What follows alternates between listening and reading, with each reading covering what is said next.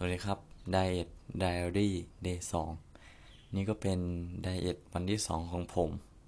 หลังจากที่เมื่อวานได้เริ่มไดเอทไป ก็ไปชั่งน้ำหนักมาได้ 65 ครับ ไม่อยากเชื่อครับวันนี้ไปชั่งมาอือหือ65เท่าเดิมครับ ก็อาจจะเป็นเป็นวันแรกไง เป็นช่วงแรกก็ยังไม่ค่อยจะเปลี่ยนแปลงเท่าไหร่ ต้องรอดูไปเรื่อยๆนะครับ ก็วันนี้ขอพูดถึงเรื่องเอ่อ คุมอาหารอย่างเดียวได้ไหม ไม่ออกกำลังกายได้หรือเปล่าคำตอบก็คือได้นะครับ คือถ้าอยากผอมเนี่ยคุมอาหารอย่างเดียวก็ได้ แต่การออกกำลังกายเนี่ยมันก็มีข้อดีของมันอยู่ ซึ่งข้อดีของมันก็คือมันทำให้ร่างกายเราแข็งแรงครับ แล้วเราก็เอาร่างกายที่แข็งแรงเนี่ยไปทำงานไปทำกิจกรรมต่างๆ ไปทำเรื่องที่อยากทำได้แบบได้มีประสิทธิภาพมากขึ้น นี่ก็เป็นข้อดีของการออกกำลังกายนะครับผม แต่สำหรับคนที่อยากจะผอมอย่างเดียว คุณก็แค่คุมอาหารอย่างเดียวก็ได้ครับ คุณก็กินให้น้อยลงหรือไม่กินเลย แค่นั้นคุณก็ผอมแล้วครับ แต่จะสุขภาพดีไหมก็อีกเรื่องหนึ่งนะครับผม ดังนั้นเนี่ยผมอยากให้คุณออกกำลังกายควบคู่กับการไดเอทไปด้วยน่าจะดีกว่านะครับ อย่าให้คิดว่าการออกกำลังกายเนี่ยมันคืองานครับผม เพราะถ้าคุณอยากทำงานได้ดีได้มีประสิทธิภาพมากขึ้นเนี่ย คุณก็ต้องมีร่างกายที่แข็งแรงร่างกายที่พร้อมที่จะทำงานด้วย เพราะว่าถ้าเกิดคุณป่วยขึ้นมาเนี่ย คุณอาจจะไปทำงานไม่ได้ คุณต้องเข้าโรงพยาบาลโรงพยาบาลก็ต้องเสียตังค์อีกออไปทำงานไม่ได้ก็เสียตังค์จากการไปทำงานอีก แล้วก็คนที่ต้องมาเยี่ยมมาดูแลคุณ เขาก็จะเสียการเสียงานเสียรายได้ไปอีก ดังนั้นเนี่ยการที่คุณป่วยเนี่ยมันมีผลเสียมหาศาลอืมดังนั้นเนี่ยเราควรจะดูแลสุขภาพครับผม ออกกำลังกายกินอาหารที่มีประโยชน์แล้วก็พักผ่อนให้เพียงพอครับ เดี๋ยวตอนนั้นน่าจะมาพูดว่าเฮ้ยเราควรออกกำลังกายแบบไหนดีนะครับ ก็มาพูดถึงการกิน วันนี้ผมกินอะไรไปบ้าง ก็วันนี้กินขนมไข่เต่าครับโอ้โหรู้สึกผิดเลย แล้วก็กินต้มเนื้อแล้วก็ข้าวสวย ก็มาที่อันแรกกันก่อนก็คือ ขนมไข่เต่า ก็คือถามว่ากินได้ไหม ก็มันก็เป็นอาหารแปรรูปนะเขาก็ไม่ค่อยอยากให้กินกันเท่าไหร่ ถ้าตามไดเอทแบบเคร่งๆ แต่ว่าสไตล์เจมจิรวัตรครับ คือยืดหยุ่น เราไม่เข่งมากนะครับผม แล้วก็ทำเท่าที่ทำได้ เพราะว่าขนมไข่เต่าแม่ก็ซื้อมาให้กิน เราก็ไม่รู้ว่าเเราจะปฏิเสธยังไง แล้วก็เออกินให้สักนิดสักหน่อย แม่ดันอร่อย กินไปหมดถุงเลยแม่ ก็ถือว่าวันนี้ผมแพ้ให้การไดเอทแล้วกันนะครับ วันนี้ถือว่าไม่สำเร็จเท่าไหร่ อืมไว้เจอไว้สู้กันใหม่วันพรุ่งนี้ครับ ผม คือนี่ก็เป็นอุปสรรคอย่างหนึ่งนะครับ ผมบางทีเนี่ย เราไม่ได้อยากกินเพราะอยากกิน แต่ว่าคนอื่นเนี่ยซื้อมาให้เรากิน ไม่ว่าหรือว่าเพื่อนเนี่ย บางทีก็ชวนเราไปกิน ทั้งที่เราไม่ได้อยากกินอืมนี่ก็เป็นอุปสรรคอย่างหนึ่งของคนที่ลดความอ้วนหรือว่าจะคุมอาหารต่างๆ เดี๋ยวตอนหน้าๆเราก็จะมาเอ่อมาเอาชนะมันไปด้วยกันแล้วกันนะครับ ก็อาหารเมนูต่อมาก็จะเป็นต้มเนื้อกับข้าวสวย คือต้มเนื้อเนี่ยก็เป็นอะไรที่ค่อนข้างดีโปรตีนสูงไขมันก็มีบ้างแทรกอยู่ในเนื้อคาร์บเนี่ยไม่มีเลยก็คือค่อนข้างดี แล้วก็มีผักเป็นหัวไชเท้า กับต้นหอมใส่เข้าไป อืมก็ได้ โปรตีนที่ค่อนข้างสูงครับ ก็ต่อมาก็เป็นข้าวสวยนะครับ เนื่องจากผมกินขนมไข่ต่าไป ก็รู้สึกผิดนะครับ ก็เลยกินข้าวไปครึ่งจานตอน 11โมง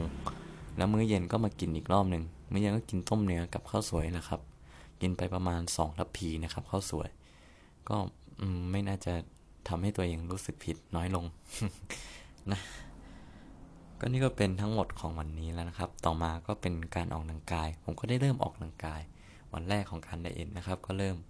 ตอนเจ็ดโมงครึ่งถึงแปดโมงครึ่งก็ใช้ bodyweight ก็คือน้ำหนักตัวในการเล่น แล้วก็ใช้อย่างยืดเป็น resistance band อ่าสำหรับคนที่อยากรู้ว่าผมออกกำลังกายไง เดี๋ยวอคอมเมนต์มาแล้วกัน เดี๋ยวบอก อืม ก็สำหรับการพักผ่อนนะครับ เมื่อวานก็ตั้งใจว่าจะนอนสี่ทุ่ม แต่ไปหลับจริงๆเนี่ยตอนเที่ยงคืนก็ถือว่ายังไม่ดีเท่าที่ควร ก็วันนี้ก็จะพยายามนอนให้พอนะครับ ก็จะประมาณนี้นะครับสำหรับการไดเอทวันที่ 2 ก็สำหรับคนที่สนใจอยากจะลดน้ำหนักมาครับ มาไดเอทไปพร้อมๆกัน มาสุขภาพดีไปด้วยกัน ขอบคุณทุกการติดตาม เดี๋ยวก่อน เออ เดี๋ยวผมรีวิวหนังสือด้วยเลยละกันทำต่อกันเลยมายี่เกียจทำหลายคลิปนะครับผม เพราะว่าหนังสือที่จะรีวิวก็ไม่น่าจะพูดเยอะหรอกก็เป็นนวนิยายแนวสืบสวนสอบสวนของคุณอ่าฮินา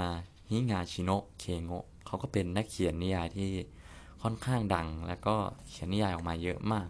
แล้วก็นิยายของเขาเนี่ยถูกนำทำไปเป็นเนี่ยภาพยนตร์เนี่ยค่อนข้างเยอะผมก็เป็นนักเขียนที่ค่อนข้างเก่งเลยแหละ เรียกว่าเก่งระดับเทพเลย โดยนิยายเล่มนี้นะครับเอ่อก็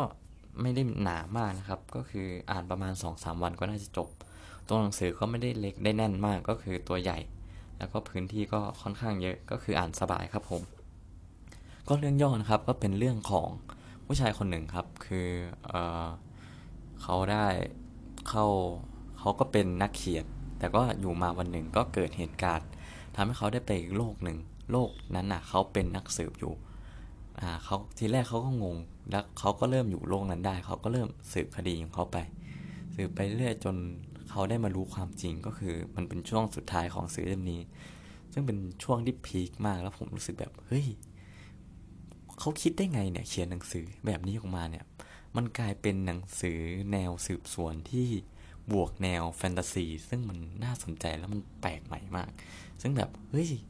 คนเขียนนี่คิดได้ไงแบบ ดีมากในช่วงสุดท้ายนะครับ ผมอยากให้คุณอ่านจริงๆ อ่านไปถึงช่วงสุดท้ายนี่คุณจะแบบ เฮ้ย อะไรวะ ไม่คิดว่าจะมีนิยายแบบนี้อยู่บนโลกพูดง่ายๆเลย ก็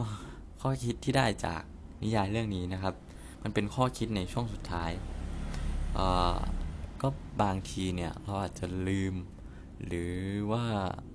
เออลืมนั่นแหละ ลืมความคิด ลืมความฝัน ลืม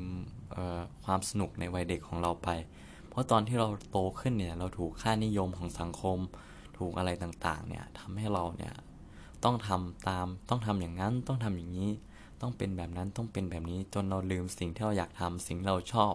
สิ่งที่เราทำแล้วรู้สึกว่าสนุกจริง ๆ ไป ดังนั้นเนี่ยคนที่ยังสับสนกับตัวเอง ว่าตัวเองต้องการอะไรหรือว่ากำลังค้นหาตัวเองอยู่เนี่ยอยากให้ลองนึกถึงตอนเด็กๆของคุณดูว่าเฮ้ย